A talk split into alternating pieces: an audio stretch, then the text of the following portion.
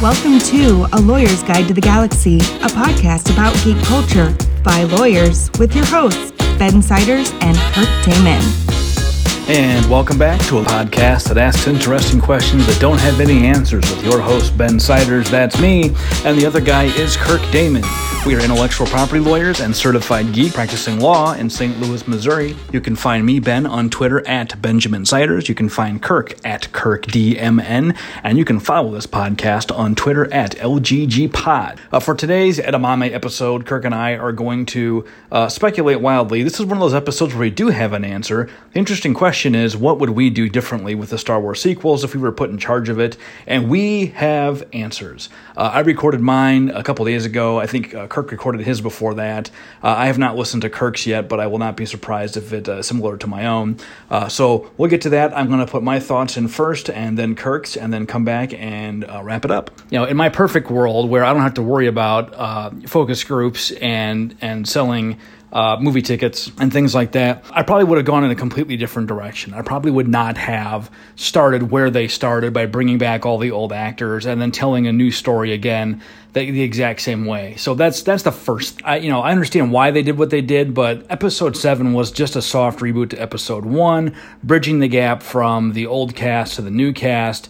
And I, I get the impression, and maybe I'm wrong, that the idea was to introduce these new characters for a whole uh, sequence of, of films, uh, but that's that's not not going to happen. But that's all Episode Seven really had to do is is reintroduce a next generation to the Star Wars universe, and it did that successfully but it just it just rehashed the first episode without taking a lot of risks. You can just kind of see it in the structure of the story that they really didn't know how to get to Star Wars outside of the framework of the outgunned rebellion fighting against the big evil empire. And and the way they did that was to just say, "Oh, we have this first order" without really telling us what it is or where it came from other than it's the empire still. It's got an, an evil guy that has, you know, evil wizard powers in a dark suit and a mask so you've got your Darth Vader. Uh, he doesn't fully get along with the conventional military guys he works with. They've built a super weapon. They're trying to uh, control the galaxy. And just as in the opening strokes of Star Wars, the Emperor dissolves the Senate in A Force Awakens, they just obliterate the entire Republic capital. You know, it's it's it's all the same broad the broad narrative strokes with some of the personalities rearranged. You've still got your Force sensitive protagonist who doesn't really understand uh, her heritage, growing up basically isolated on a desert planet. The Obi Wan Kenobi role was kind of replaced by Han Solo. The Han Solo role is kind of replaced by Poe Dameron and it's, it's, it's all it all kind of follows on. As I was watching episode seven, I, seven, I remember thinking it's just the same thing again. I mean, it's it's well done, but it's just the same thing again. So I, I would not have gone that way with it. It was fun to watch, but at the end of the day, in the hindsight, I did not find the the characters or the storylines in the sequel all that interesting or compelling. And I think it's because I've seen these characters before. I've been told this story before. I know how it's going to end. I wasn't gripped by it. It didn't capture my imagination the way that uh, the original trilogy did. If you're going to bring the old cast back, they're they're all 30 years older, so or 40 years older. So you have to you have to set it in an appropriate time frame. But I, I would have made them more in the background. I would have had Luke kind of in the Obi Wan role as the wise old Jedi master who's uh, training the new generation. I would have not had the whole thing where there's no Force. Again, that's going back to Episode Four, where there aren't a whole lot of Jedi. The whole Jedi Temple thing or the, the Jedi Academy never took off. It's all been destroyed, and there's nobody who can use the Force. I, I wonder if maybe they didn't want to have sort of a fledgling new Jedi, uh, you know, council or, or group of young Jedi because it would feel too much like the prequels, and that just didn't go over well. And uh, they wanted to get away from that concept. But I think you could still have it be something where Luke caught it, struck a balance in between, where he started a temple but only trained a very, very small handful of, of Jedi, working closely with them. And really, I mean, there's a lot you could have done with the story of how he prevents things from from getting out of you know out of out of balance again and I would not have separated Han and Han and Leia. Last saw them at the end of um, Return of the Jedi, and it was a happy ending. Then we find out that it wasn't happy after all. I would have kind of had those characters all be in the backdrop. In fact, what I would have done is made references to the Zahn novels to establish that those were also part of the canon, and then play, you know, introduce some of those characters, play off of that. You know, there's there's a lot that could have been done with that. Grand Admiral Thrawn is in, um, you know, some of the cartoons. I don't know why they didn't do that, but I would have had. Um, our, our main characters sort of be generally approaching retirement and, and sort of taking a back seat and being more mentors for a new cast of, of younger characters who are facing a different kind of threat. Maybe uh, an adult, you know, offspring of uh, Han and Leia be in the Jedi training, have a Ben Solo. That part was nice. His name was Ben. That made sense. Uh, Luke was training him. That made sense and then have the story be about about his temptation and, and fall to the dark side, where there's some some force attacking the Republic. It's you know it's still been only you know maybe it's been only 15 years since the mopping up action against the Empire. There's still pockets of resistance from the Empire. There's political division from within the rebellion on what to do. It's hard to make all these worlds work together. There's a story that you could tell there that would be, I think, more interesting than now there's another rebellion and another empire. So that's step one. I think the the positions and the roles that the original cast occupied was a little too prominent. Second major thing I would have done differently, and so I'm going to assume that they ignored my first thing uh, and made the movie that they made. The second thing I would have done differently is in episode eight. I, I think I've said this before. I think the biggest mistake they made is having that start so fast on the heels of episode seven. Um, we we really needed to have a little time for the characters to have some off-screen development to to re you know resituate themselves in the story where we need them to be to continue the story. Conceptually, episode 8 is basically the same movie as 7. I mean, it starts like five minutes later. That timing is awkward and doesn't really work. It further constricts the timeline of, of Rey's development with the Force, which was already pretty compressed. I, I think I think we did time to to to let Rey and Finn and Poe let those characters all breathe a little bit off screen and figure out where they needed to be in the story. Where does the story need to go? What direction do we want these characters to grow in? And then start moving them in that direction. But since 8 started so quickly after 7 in terms of the internal timeline of the story, that opportunity was just never there. And that's in part because of how 7 left us on a cliffhanger with Rey handing that lightsaber to Luke. So I think if they had let some time pass, it doesn't have to be a lot of time, but at least, you know, three, six months, maybe a year between the end of seven and the beginning of eight, and then they can reintroduce us to the narrative where, you know, we can reinsert our, ourselves into the story at, uh, at a sensible place as opposed to having it basically chosen for us. And that choice was, was basically made by J.J. Abrams in Seven with that final scene. We pretty much had to pick up there. And uh, my, my third point, and probably the most important that really plays into all of these, is I just don't understand at all how they could sit down and plan a three movie Star Wars narrative without actually planning a three movie Star Wars narrative. They they didn't make JJ sit down and like figure out where his story was going and develop the, the whole arc. And while there are a lot of movies where you can get away with not paying attention to the details, geek cultures are not among them. You can't you can't gloss over that stuff in Star Wars. You can't gloss over it in Star Trek. Those details are what makes those movies what they are. By not doing that work up front, I, I feel like Disney just fundamentally didn't understand uh, to, to, some extent, had the opposite mistake George Lucas made with the prequels. It felt like Disney just didn't understand what makes Star Wars Star Wars, and they just made bland science fiction adventure movies set in this universe with without really any fidelity to the you know, the, the details of the world building that, that the nerds love. They don't they don't have to do that. They're free to do what they want, but that's I think that's why if you're a big Star Wars fan, that's one of the reasons why the sequels, although they're well made films, and I found them entertaining, just didn't grab you the way that like a, traditional Star Wars movie did. And it's not just because we saw them when we were kids and they were part of our childhood. I think it's because they just didn't have that attention to detail. So that's my thoughts on that. On the subject of Lucas, you know, I think the, the prequels also showed that George Lucas didn't fully understand what made Star Wars work and that some of the limitations in terms of budget and technology that he had to work around in the original movies helped make those movies what they are. You know, Lucas's strength is a creative visionary. The, the man's um, ability to just conceive of just goofball out there ideas is, is remarkable. But not all of them are filmable. Uh, not all of them are uh, suitable for translation into an organized, coherent narrative. And what we saw with the prequels is when those those technological and budgetary and editorial limitations were lifted, uh, we got a mess that nobody really was able to take and shape and mold.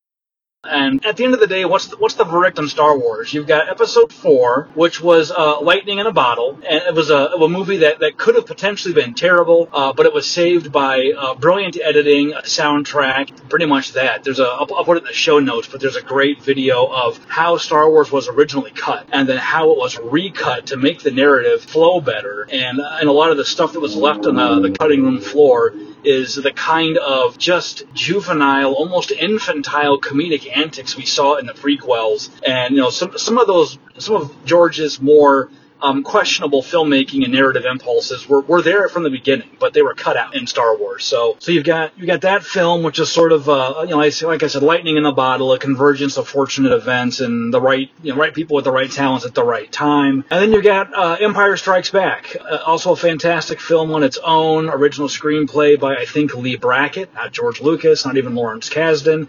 Uh, Brackett was an old pulp uh, sci-fi writer from gosh she may have been writing uh, 30 or 40 years before Empire Strikes Back. You know, she put the, the, the narrative framework in place. I think Lawrence Kasdan also had a hand in that script, and that is, by, by any reasonable standard, the best of the, of the films. You've got Return of the Jedi, which the, the rescue of Han Solo is, is a fun set piece uh, that takes about 45 minutes.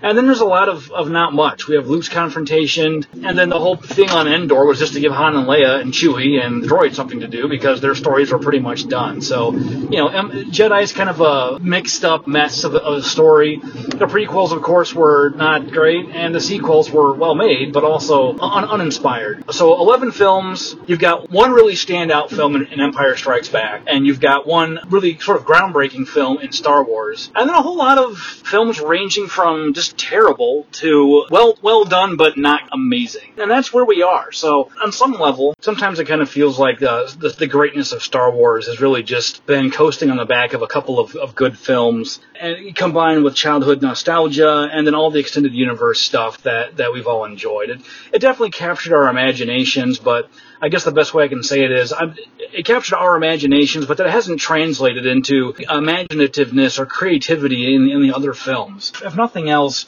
Lucas at least tried to do something kind of different with the prequels, and then in the sequels just played it safe, stayed as, as far away from that as possible, and just went right back to that same well. And anyway, so those, those are my hot takes on what I would have done differently with the uh, the sequel trilogy. Uh, one, position the the legacy cast uh, differently in the narrative. Two, give more breathing room to the new cast members between films. And then three, plan this out better from the start. Have an idea of what kind of story you want to tell and where it's going. The lack of, of narrative and creative direction in the in the sequels really just made it feel like a, a sequence of scenes involving characters and, and nothing really tying it all together. Those are my thoughts. I'm going to kick it over to Kirk now and see what he thinks. I am back again for another Edamame episode. Um, another one of our short podcasts where I talk to my phone and Ben is not here. for those of you who may be getting tired of these, um, you know, we'll hopefully end up in the studio here eventually and can actually uh, integrate and talk with each other. Um, I know Ben's have been a little more fun than my have. I think uh, he can actually play guitar and so has managed to uh, incorporate his guitar in some of the prior episodes. Um, I can't do that. I could incorporate the piano into mine, uh, but I don't necessarily see that as being potentially valuable. Um, so anyway, I, we're just going to talk about sort of a few more things. This is definitely a nerdy one. Um, we're going to talk about sort of the nerdy things, and it's a topic that Ben proposed. Uh, I know he's going to probably do one of these things with it, but the basic topic was what would we have done differently um, if we were the ones who were, you know, essentially executive producing the Star Wars sequels?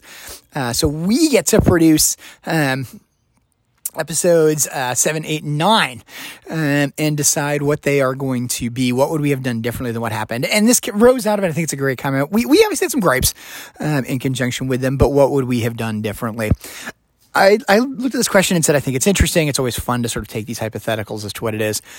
Um, but I, mine also, my answer became very clear to me um, very quickly. I think the number one thing that I would have done is I would have had a coherent three story story arc.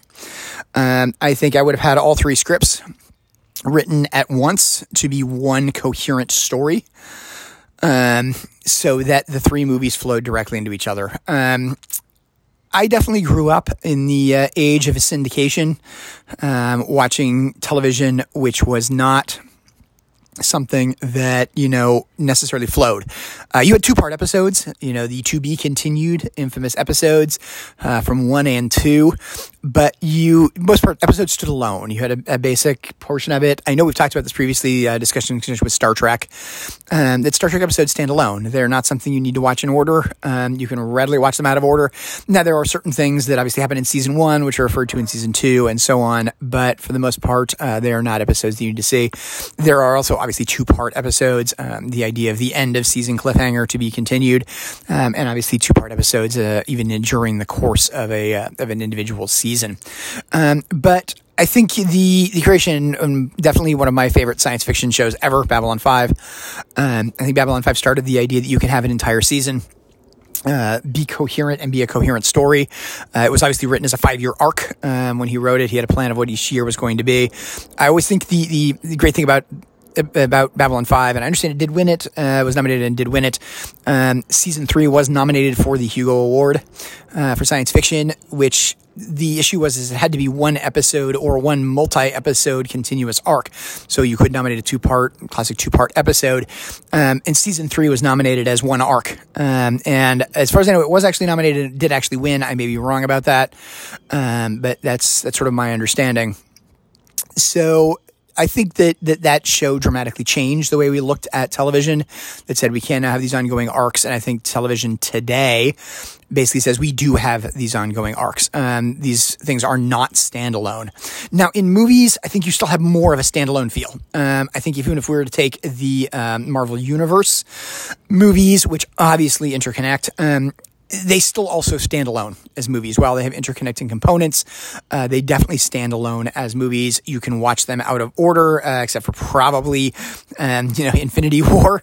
Um, and uh, and and the end sagas of it um, without having necessarily a problem, or you know even watching ones about individuals. So you could probably watch the Thor movies out of order without you know them necessarily not being entertaining, uh, without you not necessarily understanding what's going on. So I think we do need to look at the idea that movies need to be a little bit different than television. Television I think has a much more serialized or less serialized format now with the idea that says, hey, we can place everything in order um, and have an entire season basically be one long, very long episode.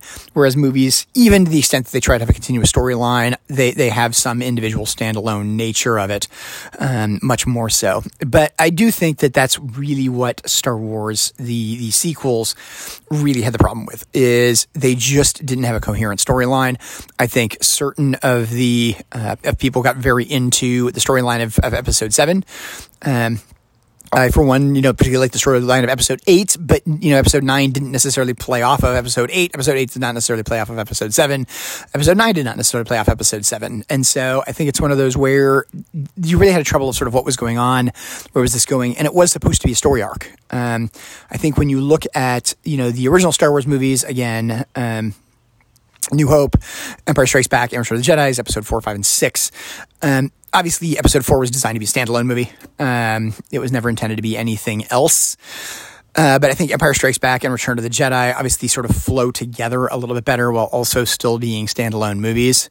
Um, I really would have seen this as flow, you know, much more. And so that's, I think, my number one comment of if I had it to do, and I get to be, you know, supreme overlord of the Star Wars universe, um, I would have made it that, you know, hey, we're going to write all three of these scripts uh, together. They're going to be a coherent story. Yes, each is going to be a standalone movie, but we're going to go towards a clear endpoint. Um, as to what it is. So that's my number one. My number two, um, and I think I had actually commented in, repeated episodes of this podcast previously.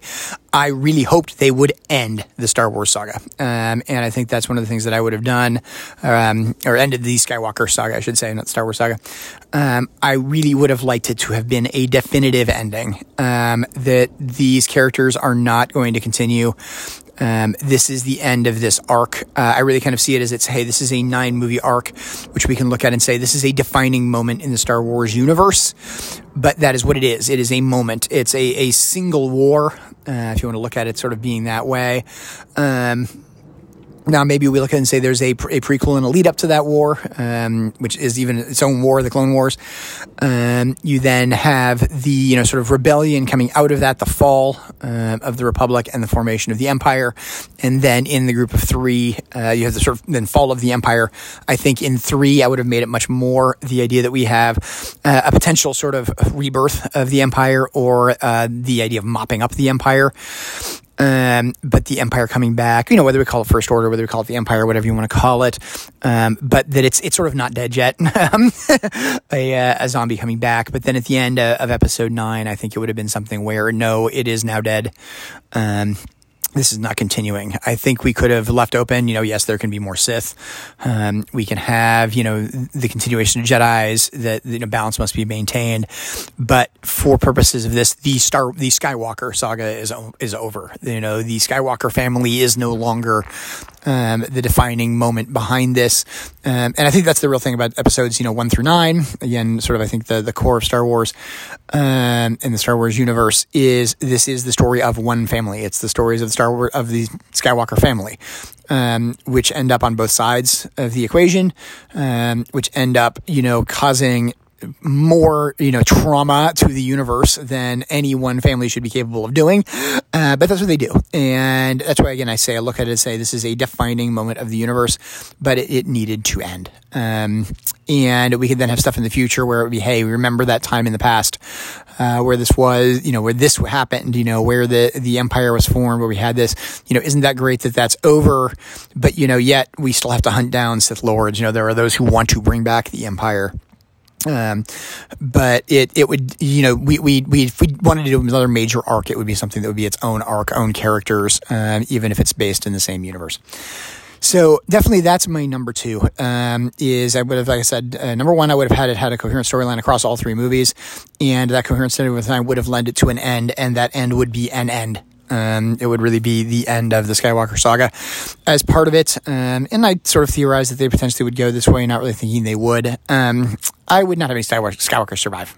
Uh, I think it would be something where it's nope, that's going to be over. We're going to end this sort of family dynasty, um, and that that would be a definitive part of the ending. So anyway, I think those are the the primary things that I would change uh, in the course of looking at it. I think um, there's some things I would have kept the same. I would have liked to have multiple directors um, across the three movies, um, just to give each one a slightly different feel, um, to see sort of what it is, and much again the same way that we saw in Star Wars, Empire Strikes Back, and Return of the Jedi. Um, I think I would have kept uh, some of the th- some of the elements of it that I thought were very good. Um, I think I'm one of the few people that kind of appreciated the explanation of how the Sith work at the end um, of Last Skywalker. While I, I, found it a little bit unsatisfying. I did appreciate the fact that they were at least trying to do it and sort of explain the other half. We had some ideas of what the Jedi are, but the idea of what actually is the Sith, um, what are the Dark Jedi, and, and where do they come from?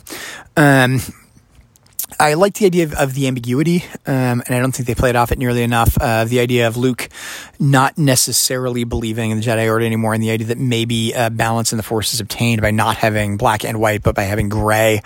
Um, so we don't have uh, uh Sith and Jedi in conjunction with it, but instead what we have is this this idea of this gray order in between, which is both. Um, I think that's something that could be very well played on, and the idea that hey, there may be a separation, there may be a coming together. Um, I think that's that's one of the things I would have had. One of the things I think I would have done differently um, and I know this is probably going to be a little bit controversial. Um, I would have done a better job of tying up some of the stuff from the prequels. I actually thought there was some good ideas in the prequels. Many of them were poorly executed, but I thought there were some good ideas. Uh, sorry, midichlorians, no, you're not included in my things that I would have liked to have brought back and made better. But the prophecy is one. Um, I think that the contemplation of the prophecy of bringing balance to the force um, would have been something that would have been a lot of fun to play with. And again, my comment always with it is, is it, it amazes me that Mace Windu, uh, sitting in the Jedi Council, knowing that he is surrounded by thousands of Jedi Knights, or hundreds at least, uh, this entire powerful Jedi Council, and that there is one evil Sith out there thinks that balance to the Force somehow means that evil is going to get defeated, um, or the Sith are going to get defeated. Balance means you know that that, the Sith are going to get more powerful. Um, and so I, I, like that idea. I like the idea of playing off of that in the in the prequels. That that is exactly what happened. Is that balance is brought for the Force by making the Sith more powerful. Um, the destruction of the Jedi Temple was what was you know sort of foreseen in the prophecy, but then I think you could extend that and sort of say that in the later episodes we effectively have the the Sith becoming more powerful um, in conjunction with the initial downfall of Vader and Return of the Jedi. We have maybe a little more breaking even, but at the same time, we still have Luke, unfortunately, now being the lone Jedi and being on the good side, and have really focused uh, much more the idea of the the last three movies being a question of what is good and what is evil. Um, you know, what is the Sith? What are the Jedi? Uh, and making it more of an individual journey. And I think we could have readily done that through children. Um, I think the idea of you know having it be you know children's characters having it be somehow related um, would have been uh, fine. So anyway, those are the kind of things that I think I would have changed. There's obviously a few sort of nitpicking small points I would have changed, but many of them had I have gotten my way with these bigger ones that would have never happened in the first place. Um, I think there was a distinct loss of the fact that Captain Phasma was a potentially fun character that they did nothing with. Um, there are a large number of characters that I think they didn't do anything with. I think there's also, and it, it's an unfortunate thing, I think, of movies generally, and particularly of franchise movies like Star Wars.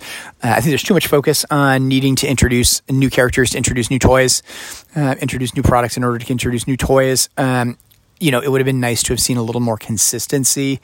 You know, we didn't necessarily need uh, a new, you know, stormtrooper. Um, you know, being the first order trooper, we could have potentially kept it as, hey, it's still the same iconic stormtrooper. Maybe have some modifications when we look at sort of the stormtrooper versus the snowtrooper, for example, in, in um, in Empire Strikes Back. Um, you know, we could have had the idea with it. And again, I think just kind of keeping it as it's a little more coherent of a universe. I think jumping completely from the Empire into the First Order and making the First Order so powerful. Um, and in this sort of crazy, uh, you know, Armageddon way, um, they were they were they were too much of an enemy, um, you know, for the New Republic. I think it would have worked better to have made it a little bit potentially um, that hey, they're more of an upstart uh, and something that you know hey we've got to deal with. They're dangerous but you know this is not a we can go out and destroy things you know. We did not need to have them blow up coruscant with a giant star killer base that resembles a, an overgrown version of the death star. We readily could have had that done by a terrorist attack uh, by a small group of people carrying out some kind of awful terrorist attack. Um, and that that being the resurgence. In some sense it's kind of a little bit i think as to what we saw in um, Clone Wars um, and the animated Clone Wars series and some of the plays in conjunction with like The Mandalorian um, and things like that and things that occurred during Clone Wars.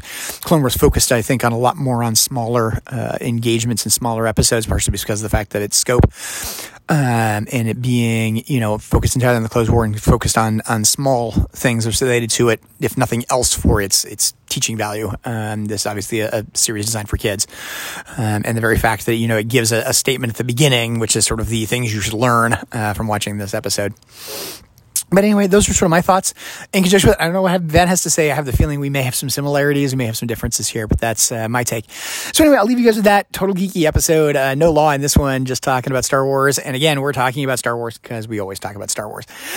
so anyway, I will leave you guys with that. Um, hopefully you enjoyed this uh, little Edamame episode, and I'll talk to you soon. Okay, so there you have it. That is what Star Wars, uh, the Star Wars sequels 7, 8, and 9 uh, might have uh, looked differently or might have looked like that would be different from what they actually did. If Kirk and I were in charge, I will be curious to hear what Kirk had to say. I'm sure he'll be curious to hear what I had to say.